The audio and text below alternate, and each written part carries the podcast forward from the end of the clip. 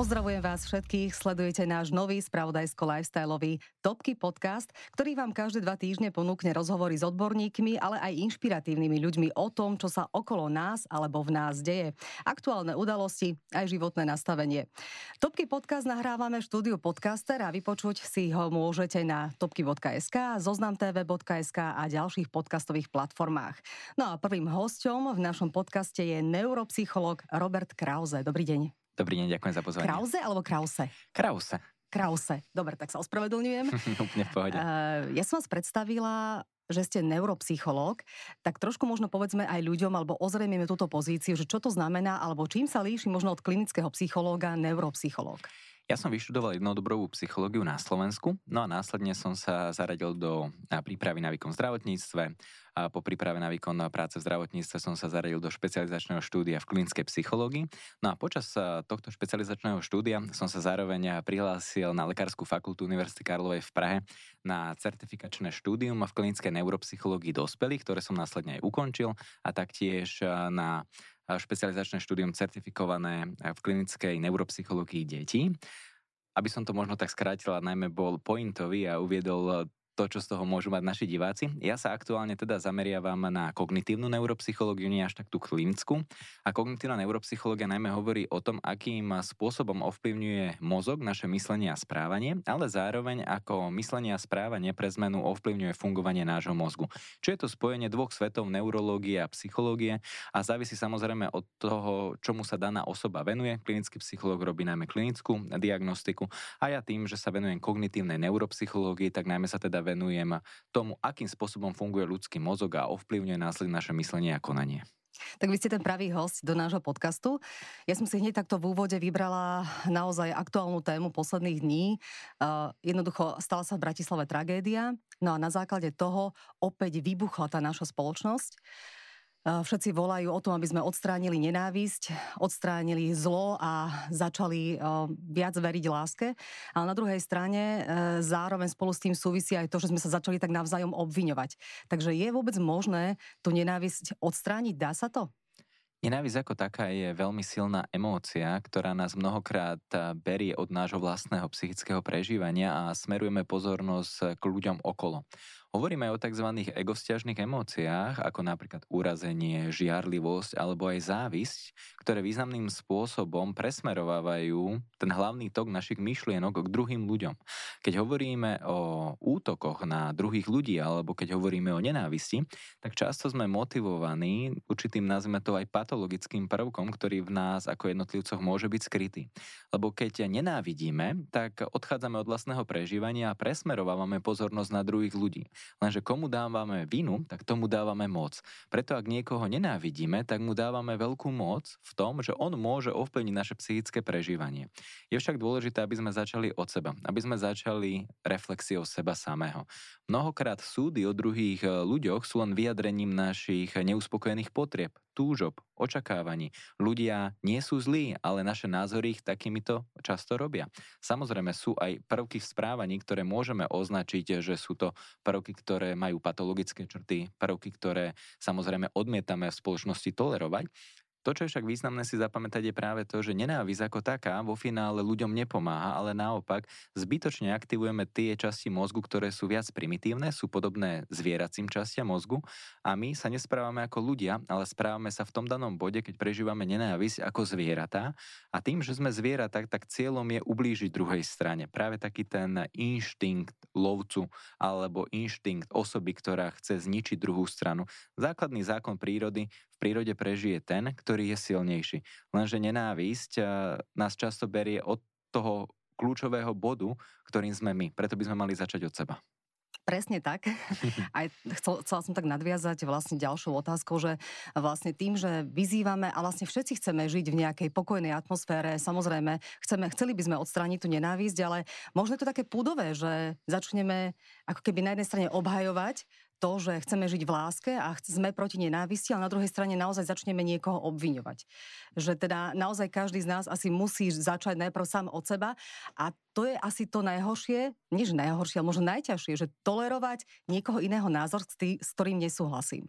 Ono je veľmi dôležité si zapamätať, že aj keď s niekým nesúhlasím, mal by som ho rešpektovať. To, že na nejakú tému mám iný názor, tak je to v poriadku, lebo v názoroch sa môžeme ako ľudia líšiť. Názor je najnižšia forma poznania. To, čo by nás malo spájať, sú fakty, teda objektívne overiteľné formy nášho poznania.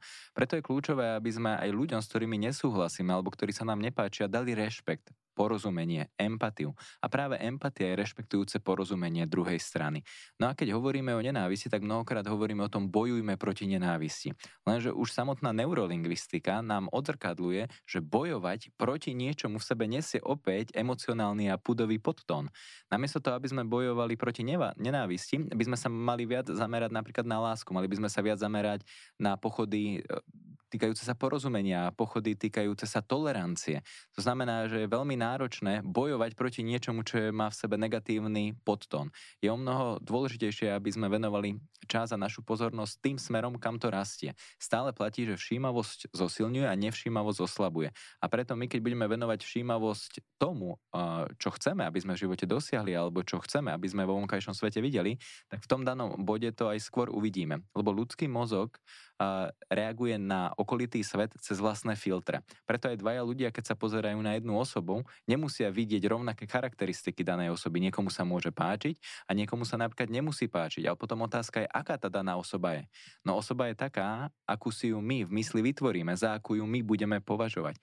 Čiže preto by sme mali začať sami od seba a to je to, čo som už aj spomenul, že keď človek spozná sám seba, tak vie lepšie spoznať druhých ľudí. Keď pomôže sebe, tak vie lepšie pomôcť druhým ľuďom. No a keď zmeníme seba, tak cez našu zmenu vieme inšpirovať k zmene aj druhých ľudí.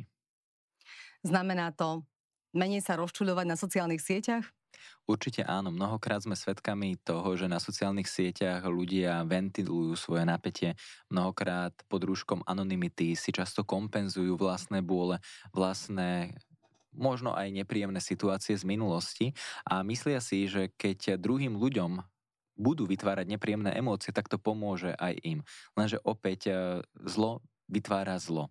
Preto by sme si mali uvedomiť, že to, čo vyšlame, tak to mnohokrát v rovine spätnej väzby aj dostaneme. Keď na niekoho zautočíme verbálne alebo fyzicky, tak je vysoká pravdepodobnosť, že tento útok nám bude opetovaný. Preto je kľúčové, aby sme začali práve trénovať svaly empatie, porozumenia, rešpektu, tolerancie. A keď sa nám aj niečo nepáči, aby sme s tým dokázali pracovať. Nemusíme sa na všetkom zhodnúť. Dokonca, keď e, na chvíľočku odbočím do vzťahov, tak aj zrelý partnerský vzťah nie je o tom, že sa s partnerom alebo s partnerkou na všetkom zhodneme.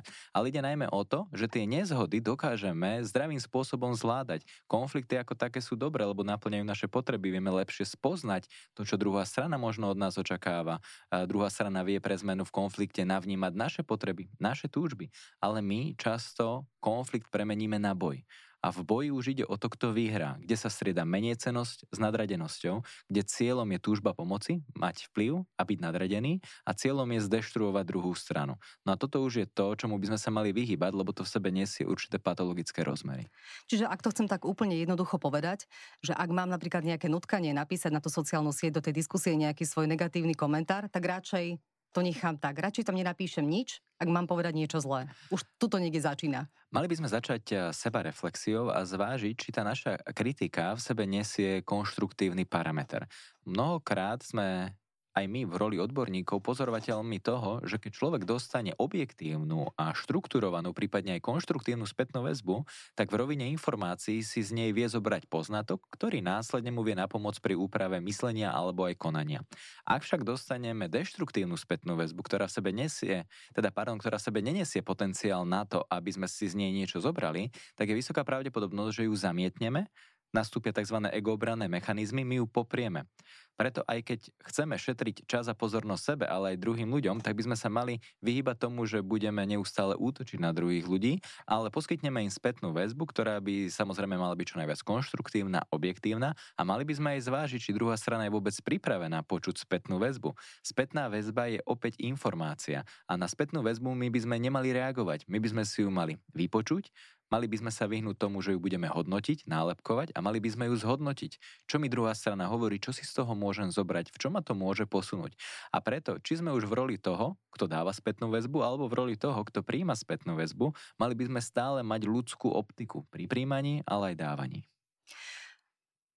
Poviem to tak laicky teraz trošku, lebo aj o to vlastne ide, aby sme ľuďom vysvetlili uh, rôzne teórie, o ktorých nám práve rozprávate. E, ide o to, že je celkom aj ako keby pochopiteľné, že naša spoločnosť je možno v takom rozpoložení, v akom je. Jednoducho ľudia sú nervózni, sú agresívni, naozaj to je pravda. Nehovorím, že všetci, samozrejme, berte to s nadhľadom, nehovoríme o všetkých teraz, lebo verím tomu, že sú medzi nami ľudia, ktorí napríklad nereagujú na tých sociálnych sieťach, sú milí k ostatným ľuďom, naozaj vedia prijať tú kritiku, ale mnohí to nedokážu. Napríklad nedokážem to ani ja, ja sa priznám, ja tiež mám trošku problém s príjmaním kritiky, ale situácia sa tak vyeskalovala na Slovensku viete, bol tu COVID, potom neskôr, vždy sa niečo také stane, čo tých ľudí ešte viac ako keby nahnevá, hej. Covid pandémia, rôzne uh, karantény, reštrikcie a tak ďalej. Potom bola, alebo začala vojna na Ukrajine, čo tiež ľudí svojím spôsobom stresuje. Uh, ďalej inflácia a tak ďalej. Ľudia prosto jednoducho nemajú z čoho žiť mnohí, hej, že tie ceny sa zdvíhajú a tak ďalej. A z toho potom vlastne vyplýva aj tá vnútorná frustrácia zo všetkého, ktorú si potrebujú niekde vybiť, hej, alebo na niekom vybiť, hej, že ako my vieme tieto emócie si v sebe sebe nejakým spôsobom um, nie že strážiť, ale liečiť, aby, aby to tak v nás nevybuchovalo, aby sme to vedeli tak prijať. Mm-hmm. Veľmi dobre ste povedali, že emócie nás dávajú doslova do pohybu. Konec koncov slovo emócie z anglického slova emotion a v angličtine motion znamená pohyb. To znamená, emócie nás dajú do pohybu a my mnohokrát jednáme pod ich vplyvom. Nevieme ich využiť k jednaniu, namiesto toho, aby sme napríklad povedali som rozčúlený, som nahnevaný, tak začnem kričať po druhej strane, začnem ju nálepkovať, začnem ju hodnotiť, kritizovať pracovať. Preto je dôležitejšie, aby sme presúvali energiu viac do spoločensky priateľnej podoby, najmä tú nahromadenú nepríjemnú energiu. Uvediem príklad, fyzická aktivita významným spôsobom nám vie napomôcť pri e, pnutí, mentálnom pnutí alebo pri nahromadení negatívnej emócii. Niekedy ľudia, uvediem príklad, si idú zaboxovať alebo robia akúkoľvek športovú aktivitu, lebo to pomáha samozrejme aj ľudskému mozgu zmeniť e, taký ten pomyselný chemický koktail, ktorý v sebe nosíme. Okrem toho je samozrejme dôležité dodržať si odstup. Odstup od vlastných primárnych emócií. Lebo keď e, sme svetkami čohokoľvek, čo v nás vytvorí nejakú emóciu, tak my mnohokrát pod vplyvom tejto emócií zareagujeme. Ale dodržať si odstup nám umožní získať si nadhľad. Ja odporúčam ľuďom, aby odlíšili to, čo vidia, od toho, aký majú na to názor. Lebo ľudský mozog neustále hodnotí čo je dobré, čo je zlé. Neustále hľadá vo vonkajšom svete potenciálne ohrozenie a to hľadáme práve preto, aby sme do budúcnosti vedeli upraviť svoje myslenie a jednanie. Lenže mnohokrát to ohrozenie len v našich predstavách. My sa mnohokrát bojíme veci, ktoré vo finále ani nenastanú, ale bojíme sa ich, lebo nad nimi práve v takomto slova zmysle uvažujeme.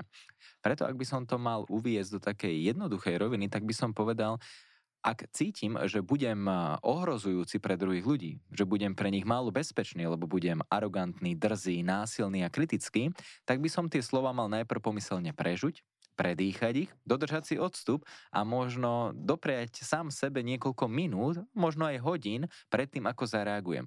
Lebo často vysoká emócia rovná sa znížené logické uvažovanie opäť, keď sa na to pozrieme odborne, tak emocionálne časti mozgu sú často silnejšie ako tie logické, tie rozumové.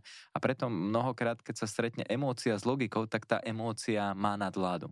No a my by sme mali dostávať tie emócie pod určitú kontrolu, Mali by sme sa vyhnúť tomu, že ich budeme potláčať, ale mali by sme ich využívať k jednaniu. Mali by sme byť pre druhých ľudí investíciou a nie spotrebou. To, že ja napíšem druhej strane, aká je zlá, v čom mi vadí, v čom mi prekáža, čo by mala zmeniť, tak opäť e, som investícia pre druhú stranu alebo spotreba. Opäť to závisí od spôsoby, od spôsobu, akú, akým napríklad tú spätnú väzbu podám, od formy, ktorú zvolím. Čiže my sme často vstupom, ale aj výstupom. Mali by sme začať od seba a keď iným ľuďom okolo seba začneme dávať odlišné informácie, tak zvýšime šancu, že aj oni nás, ale aj tie informácie budú vnímať inak. Ono sa to asi všetko začína v detstve možno akým spôsobom sa k nám rodičia správajú alebo správali, presne o tom potláčaní emócií. Či tamto dieťa muselo potláčať tú emóciu alebo nie. My rodičia to poznáme, že samozrejme, keď nás dieťa vytočí, tak každý rodič hneď kričí. Teda myslím si, že viacerí to tak máme. Ja sa tiež snažím, že ísť e, vedľa alebo jednoducho snažiť sa narátať. Nie vždy to vyjde, ale presne o to tam v tom momente ide, hej, že vedieť skontrolovať to svoje správanie, vedieť radšej e, byť ticho, ísť sa upokojiť a potom možno na tú situáciu máme iný pohľad. Ale chcem sa ešte vrátiť do toho detstva, že tam asi vzniká takéto uh, ako keby to naše emočné prostredie a ako my sa následne budeme správať v dospelosti k ostatným ľuďom. Čiže ak my v detstve potlačame tie emócie, je možné, že potom si ich budeme takto burlivo kompenzovať v dospelosti. Je to tak? Teória, ktorá je skrytá za tým, o čom vy hovoríte, je veľmi komplexná a nechcem nejakým spôsobom zaťažiť našich poslucháčov, ale aj divákov, ale áno, prvých 6 rokov v detstve významným spôsobom ovplyvní aj to, ako my budeme v dospelosti fungovať, napríklad podľa Alfreda Adlera. Podľa Zigmunda Freuda si my prechádzame cez jednotlivé štádia vývinu a v rámci týchto štádií my potrebujeme prekonať jednotlivé elementy, ako napríklad orálne štádium, kedy dieťa od narodenia po prvý rok má cumlík, dáva si veľa vecí do ústočiek a ak náhodou je stále, uvediem napríklad kritizované, karhané, hrešené, tak je vysoká šanca, že v budúcnosti budúcnosti napríklad si to bude kompenzovať tým, že bude fajčiť. Alebo napríklad máme ďalšie štádium análne medzi prvým a tretím rokom života, kde sa opäť dieťa učí zbaviť sa stolice, nosí plienku a ak je opäť neustále karhané, kritizované, tak v budúcnosti si to môže kompenzovať napríklad tým, že bude veľmi poriadku milovné, alebo naopak tým, že bude, keď to tak veľmi jednoducho poviem, bordelár.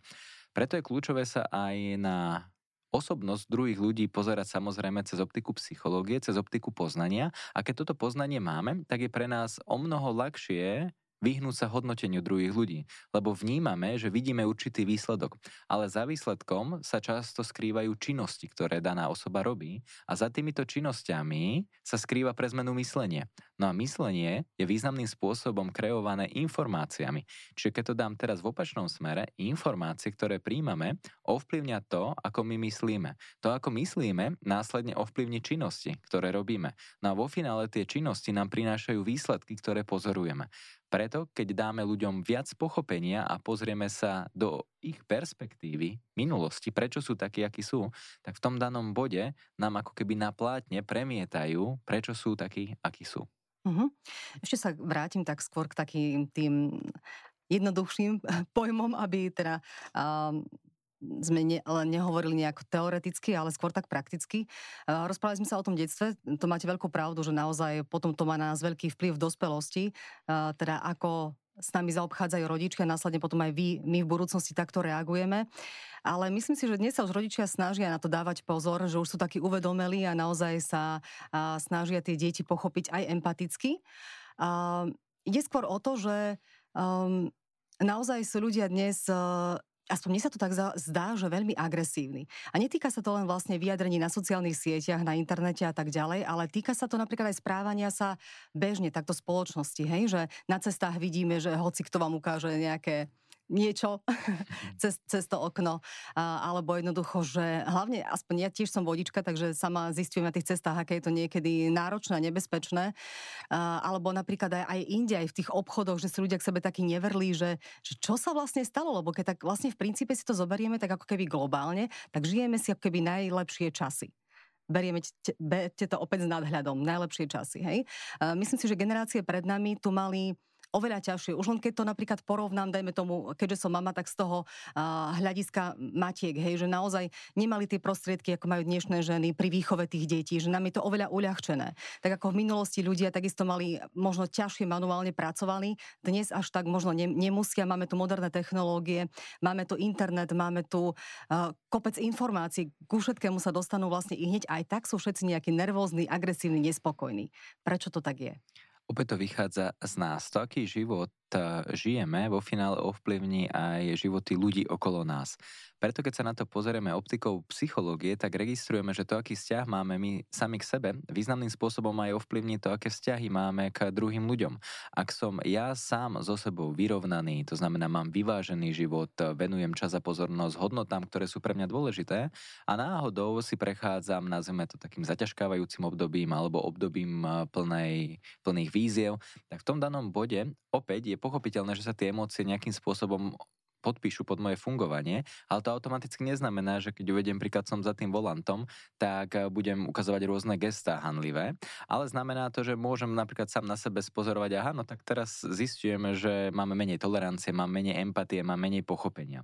A my ako ľudia sa práve líšime v tom, akým spôsobom tú agresiu dávame najavo. Sú ľudia, ktorí samozrejme vedia tú agresiu spoločensky priateľnej podobe odovzdať, ale sú ľudia, ktorí žiaľ nemajú kontrolu nad sebou samým a sú verbálne násilní, fyzicky, aktívne, priamo násilní.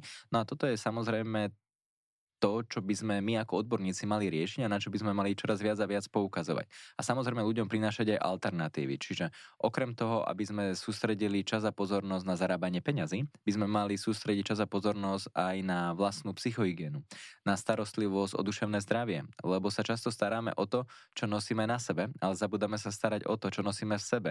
Investujeme peniaze, teda lepšie povedané, spotrebovávame peniaze na kúpu rôznych módnych doplnkov, ale nekúpime si knihu, nenavštívime psychoterapeuta, nenavštívime odborníka, ktorý nám napríklad eh, z hľadiska duševného zdravia vie významným spôsobom napomôcť, aby sme si nemuseli stále niečo nové kupovať a stále niekomu niečo dokazovať.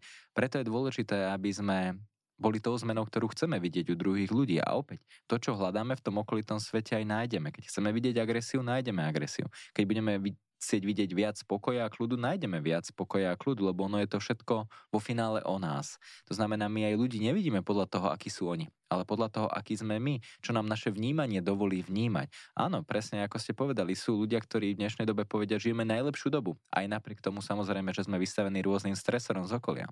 Sú však ľudia, ktorí povedia, že žijeme najhoršie časy. Otázka teda je, aké časy žijeme. No také, aké si vytvoríme. Áno, máme o mnoho rýchlejší prístup k informáciám, vieme veľmi rýchlo sa dopatrať k tomu, čo sa odohráva na opačnej strane Zemegule. Ale to, čo často nevieme, je to, čo sa odohráva v nás, aké potreby máme. Mnohokrát sa nevyznáme vo vlastnom psychickom prežívaní, nedokážeme pomenovať to, čo potrebujeme, to, čo očakávame, čo sa v nás odohráva. No a to je to, kam by sme mali presmerovať pozornosť, mali by sme sa viac začať starať o seba, o svoje duševné zdravie, lebo potom vo finále všetko to, čo premietame do okolitého sveta, je len odrazom toho nášho vnútorného sveta. Ono aj štatistiky hovoria o tom, alebo rôzne e, výskumy, ktoré sú v poslednej dobe, že sa naozaj zvýšili ako keby psychické problémy ľudí. Možno aj sám to viete potvrdiť, že či je to tak alebo nie. Ale čo je, čo je najhoršie, že teda nielen u dospelých ľudí sa tie psychické problémy ako keby znásobili, ale takisto aj napríklad u detí, u tínedžerov. E, ja som vlastne e, našla aj také vyjadrenie e, pána doktora Martina Stránskeho, českého neurológa, ktorý sa tiež vyjadril o tom, že vlastne zdvojnásobili sa depresie u tínedžerov a že je ten naraz až 70-percentný. Že prečo je to tak? Kde robíme chybu? Čo sa deje? Vidíme tu veľký fenomén na sociálnych sietí a vo všeobecnosti technológií, kde ľudia sa začínajú rozchádzať cez sms alebo cez určitú sociálnu platformu, bez toho, aby komunikovali tvárov v tvár. Vieme cez emotikony vyjadriť to, ako sa cítime, ale zrazu, keď niekomu máme pomenovať vlastné emócie, tak je to pre nás už náročné a nevieme verbalizovať to, čo sa v nás odohráva. Okrem toho, sociálne siete sa stávajú veľmi silnou nelátkovou závislosťou a to práve kvôli tomu, čo sa odohráva v ľudskom mozgu. Pridáme, uvediem príklad, nejaký príspevok na sociálnu sieť, ľudia nám tam dajú lajky, označia, že sa im to páči, prípadne prídu pozitívne komentáre. V ľudskom mozgu sa začnú diať samozrejme rôzne zmeny, ako napríklad, že sa vylúči viac dopamínu, serotonínu a oni sú zodpovedné tieto chemické látky za to, že sa my následne cítime príjemne. Čiže ľudský mozog si začína vo veľkej miere vytvárať závislosť na tom, čo sa odohráva na sociálnej sieti, keď tam niečo pridám. Ak ľudia začnú strácať kontrolu práve nad tým, čo na sociálne siete pridávajú a neustále sú nútení pridať niečo na sociálnu sieť a sú závislí na tom, čo im druhí ľudia povedia, tak opäť to významným spôsobom negatívne vplýva na ich psychické prežívanie. Táto forma nelátkovej závislosti je aj spoločnosťou určitým spôsobom tolerovaná a príjmaná, lebo je to určitá platforma na komunikáciu. Preto platí, že technológie sú veľmi dobrý sluha, vedia nám na pomoc v medicíne, vedia nám na pomoc pri rôznych situáciách, ktoré si vyžadujú našu pozornosť ale často sú veľmi zlým pánom. No a registrujeme, že sociálne siete sa razu stali súčasťou mnohých životov, uh, súčasťou životov mnohých ľudí, ktorí si nedokážu ani predstaviť, ako by vyzeral ich deň, napríklad bez sociálnej sieti. Môžu byť prítomné abstinenčné príznaky v prípade, že sa im nedá prihlásiť na sociálnu sieť alebo že vypadne Wi-Fi, prípadne mobilné dáta. A toto sú už varovné signály, keď my strácame kontrolu nad tým, čomu a akým spôsobom venujeme svoj čas a pozornosť. Takže treba dbať na to, aby sme sa vyhli nelátkovým závislostiam, aby sme aj tie sociálne siete mali ako platformu inšpirácie a nie ako platformu kompenzácie. To znamená, sociálna sieť by nás mala inšpirovať buď k lepšiemu zdravotnému štýlu, k lepšiemu uvažovaniu, celkovo k zmene, ale v prospech.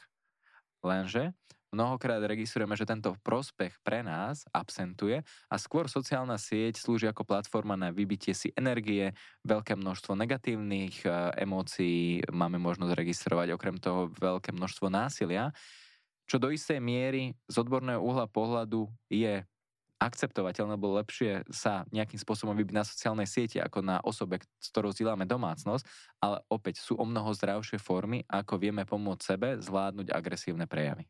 Áno, tie formy ste nám už povedali, a teda, že máme si radšej zacvičiť alebo venovať sa aj svojmu nejakej, svojej nejakej psychohygiene, robiť nejaké hobby, ktoré nás baví. Ale nie je to skôr o tom, že sme zavesení na tých sociálnych sieťach, hlavne preto, že reálne sa nemáme s kým porozprávať, alebo nemáme človeka, ktorý by nás možno vypočul, s ktorým by sme vedeli tráviť ten čas, lebo je tu a naozaj aj kríza partnerstiev hej, v dnešnej dobe, že naozaj tí ľudia len tak spolu vedľa, vedľa seba žijú a ako keby nevedia komunikovať, nie všetci samozrejme, ale že ja si myslím, že je to aj o tom, že preto trávime tak veľa času na tých sociálnych sieťach, lebo nám chýba človek, s ktorým by sme sa mohli porozprávať, s kým môžeme tráviť ten čas. Takže je to o tom, je, je, je aj, uh, berie sa do úvahy aj to, že napríklad naši, naše babky, naši detkovia možno takéto psychické problémy nemali, pretože manuálne ako keby pracovali na tých poliach, hej, a, a vlastne tam si vybíjali tú energiu. Súvisí to nejako s týmto, alebo zle uvažujem? Samozrejme, určite to súvisí aj s tým, o čom vy hovoríte. Vstupujú do toho aj rôzne iné premené, ale áno, v minulosti sme viac o problémoch hovorili tvárov v tvár. V aktuálnej dobe sa rozprávame o problémoch eh, cez SMS-kovanie, cez ťukanie písmenok do telefónu a mnohé páry riešia konflikty cez telefón. Tým sa samozrejme predlžuje doba na vyriešenie samotného konfliktu. Okrem toho mnohokrát registrujeme v reštauráciách, že pár ide na večeru a obaja z nich eh, sú na telefóne a prídu domov, opäť pozerajú možno spoločne film, ale obaja sú na telefóne, zaspávajú, každý je na telefóne a toto už je ten varovný príznak, kedy my začíname žiť vedľa seba a nie spolu. Sice vieme presne, čo sa odohráva v životoch druhých ľudí, lebo zdieľajú s nami cez príbehy ich životy, ale často nevieme, čo sa odohráva v hlave osoby, ktorá s nami zdieľa jednu domácnosť. A toto už je práve to, na čo by sme sa mali viac zamerať, aby sme v prvom kroku začali riešiť seba a následne boli čo najväčšou investíciou pre ľudí okolo nás. My mnohokrát chceme zmeniť svet a riešime veci, na ktoré vplyv nemáme. Mali by sme začať reflexiou seba, e, poupratovať si vo svojej domácnosti, vo svojich myšlienkových pochodoch, no a až následne, ak nám vyjde energia, tak by sme mali pomáhať druhým ľuďom, teda upratovať si v ich domácnostiach, ale opäť hovorím metaforicky. To znamená, často my sa staráme do druhých ľudí. Hovoríme, čo robia zle, bez dostatočnej reflexii toho, čo my by sme možno mohli robiť inak. Je veľmi jednoduché hovoriť o druhých ľuďoch, ale mali by sme začať od seba. Mali by sme v prvom kroku pomôcť sami sebe. Ešte predtým, ako pomôžeme druhým ľuďom. Keď to opäť poviem v rovine príkladu, predstavte si, že ja idem pomáhať klientovi s depresívnym nastavením a ja sám som depresii, je vysoká šanca, že nebudem pre ňo až takou veľkou pridanou hodnotou. No a mnohokrát laická verejnosť dáva rady, rozdáva univerzálne návody skoro na všetko, bez dostatočnej reflexie toho, že pomáha to vôbec mne a ak to aj mne pomáha, kde mám napísané, že to pomôže druhým ľuďom. Ľudský tvor bol stvorený na to, aby sme viac počúvali a menej rozprávali. Preto máme napríklad dve uši a jedny ústa. Lenže my mnohokrát iba rozprávame a zabudáme počúvať druhých ľudí. A mnohokrát ľudia to, čo hľadajú, je porozumenie, rešpekt, vypočutie, ale mnohokrát sú vystavení tomu, že ich ľudia hodnotia, súdia, kritizujú. Keď hovoríme napríklad o egovzťažnej emócii závisti, tak druhým ľuďom závidíme to, čo majú, ale druhí ľudia nemôžu za to, že my to nemáme. Oni môžu za to, prečo to majú oni. Oni poznajú ten príbeh, prečo sa dostali tam, kde sa dostali. Lenže my im to mnohokrát neprajeme, ale opäť delegujeme moc a zodpovednosť za to, ako sa my máme na druhých ľudí. Mali by sme začať od seba, vyhnúť sa hodnoteniu, súdeniu, kritizovaniu, nálepkovaniu, lebo opäť nás to berie od tej primárnej podstaty. Vo finále je tak či tak najdôležitejšie to, ako sa my máme v kontakte sami so sebou. Áno, áno, poznáme to, že teda ja si myslím, že my Slováci máme takú zlú vlastnosť a to presne to posudzovanie a taká tá závisť, že tá odkiaľ majú oni toľko peňazí, a, ale pritom už nevidia to pozadie za tým, he, že ten muž proste jednoducho založil si firmu, musel pracovať non-stop cez víkendy, cez sviatky a tak ďalej, alebo si niekto niečo nové kúpil, tak to musí mať aj ja a tak ďalej. Že, ale ja to sama cítim aj na sebe, že ja tiež nie som možno až taký prajný človek, že mm-hmm. to máme tak nejako v sebe asi uložené, že, že nevieme tomu druhému dopriať, alebo nechceme. Mnohokrát je to o tom, že sa ženieme za cieľmi druhých ľudí a najmä sa porovnávame s druhými ľuďmi. Keď sa my ako ľudia začneme porovnávať sami so sebou v perspektíve času, tak to je to najlepšie porovnanie, ktoré môžeme urobiť ja tu a teraz versus ja pred 5 rokmi, pred 10 rokmi. A to je to, čo je porovnania hodné. Je veľmi náročné sa porovnávať s príbehmi druhých ľudí. Je veľmi náročné sa porovnávať s ich skúsenosťami. A opäť môžu byť pre nás inšpiráciou, ale ak sú pre nás konfrontáciou a zúskosňujú nás, cítime sa nepríjemne, tak by sme sa mali vyhýbať tomu, že sa s nimi budeme porovnávať. Opäť je to najmä o tom, že je veľké množstvo ľudí, ktorí zomreli a boli veľmi úspešní. Nahromadili veľké množstvo peňazí, ale to, čo možno nevytvorili, je hodnota. A skutočná hodnota človeka nespočíva len v tom, čo urobí pre seba, ale aj v tom, čo urobí pre druhých ľudí. A preto aj my, keď uvediem príklad, venujeme čas a pozornosť sebe, tak by sme mali myslieť samozrejme na seba, že pomáhame sebe, ale cez pomoc sebe pomáhame druhým ľuďom. To znamená byť empatický aj k druhým, ale aj k sebe samým. Vyhnúť sa tomu, že buď som empatický iba k druhým ľuďom a vždy im vyhoviem na úkor seba, alebo že som pre zmenu iba egocentricky empatický, to znamená iba myslím na seba a neberiem do úvahy aj druhých ľudí je kľúčové, aby sme práve trénovali takéto naše svaly počúvania, empatie k sebe a k druhým ľuďom, no a najmä mysleli na to, že keď doprajeme, tak eh, vo finále aj my sa cítime lepšie. Lebo keď ja niekomu niečo doprajem, ja sa s ním viem tešiť ale keď druhej strane čokoľvek nedoprajem, tak opäť ja prežívam nepríjemnú emóciu, čiže vo finále škodím sám sebe. Môžeme si to predstaviť na jednoduchom príklade. Aj tento podcast, keď bude vonku, tak budeme mať možnosť zaregistrovať rôzne komentáre. Môžu byť ľudia, ktorí povedia, wow, aké to bolo super, páčilo sa mi to. A môžu byť, uvediem príklad, komentáre, ktoré budú hovoriť, bolo to príliš odborné, od veci, nemalo to pridanú hodnotu, veľmi rýchlo rozprávali, odbiehali od témy. Opäť je to v našich očiach, ako vidíme druhých ľudí. A ak môžeme, tak pomôžeme. A ak nemôžeme, tak aspoň prestaňme ubližovať. A môžeme ubližovať cez slova, cez skutky, cez dotyky. A preto je dôležité, aby sme poupratovali v sebe a až následne venovali čas a pozornosť druhým ľuďom. Krásne si to povedali na záver. Treba si naozaj poupratovať v sebe a nechať takú tú rovnováhu, alebo vytvoriť si takú rovnováhu vo vlastnom človeku, aby sme sa potom vedeli aj adekvátne správať. Jednak dobre k sebe, lebo tiež tá seba obeta nie je dobrá, ale zase ani ten egoizmus nie je dobrý, treba nájsť takú nejakú medzicestu medzi tým ale samozrejme, najprv musím, tak ako sa hovorí vlastne, opäť zase pri nás mamách skončím, že ak je spokojná matka, alebo ak je spokojný rodič, tak je spokojné aj to dieťa, hej? Čiže musíme najprv my byť spokojní, aby boli aj ľudia okolo nás vlastne v pohode, aby boli pokojní, aby sme nezažívali nejaké zbytočné stresujúce situácie. Ja by som možno ešte teda v závere doplnil jeden príklad a to je veľmi eh, možno trefný príklad vzhľadom na to, že sa blíži obdobie zimy a mnohí ľudia si budú kúriť doma aj drevom. A ten príklad hovorí o tom, že predstavte si, ako prídeme pred piecku a rozprávame sa s tou pieckou a povieme jej, piecka, piecka, daj mi teplo. No a keby tá piecka má možnosť odpovedať, tak by nám povedala, dobre, dám ti teplo, ale ty mi daj drevo. No a my by sme povedali, nie, nie, ty mi daj najprv teplo a ja ti dám potom drevo je vysoká šanca, že tá piecka by sa nezohriala, alebo by ju nemalo čo zohriať. A to je metafora na to, že to, čo chceme, to dajme. Chceme rešpekt? Dajme rešpekt. Chceme lásku, dajme lásku. Chceme pochopenie, dajme pochopenie. Začnime od seba a prestaňme očakávať od druhých ľudí to, čo my sami nedávame sebe alebo druhým ľuďom. A keď budeme tou zmenou, ktorú chceme vidieť u druhých ľudí, budeme ich viac inšpirovať, tak v tom danom bode nás aj oni budú chcieť viac nasledovať. Takže áno, v najbližšej situácii si možno každý z nás eh, položme otázku, som pre druhú stranu investícia alebo spotreba a ak chcem lásku, dal som lásku, ak chcem rešpekt, dal som rešpekt, lebo keď zmeníme seba, tak veľa vecí aj okolo nás sa začne meniť. Tak to bol neuropsycholog Robert Krause. Ďakujem veľmi pekne za návštevu v podcasteri a takisto za to, že ste prijali vôbec pozvanie do nášho podcastu Topky Podcast. Ďakujem veľmi pekne aj za pozvanie a bolo mi cťou byť prvým hostom. Nech sa vám darí všetko dobré. Ďakujem pekne.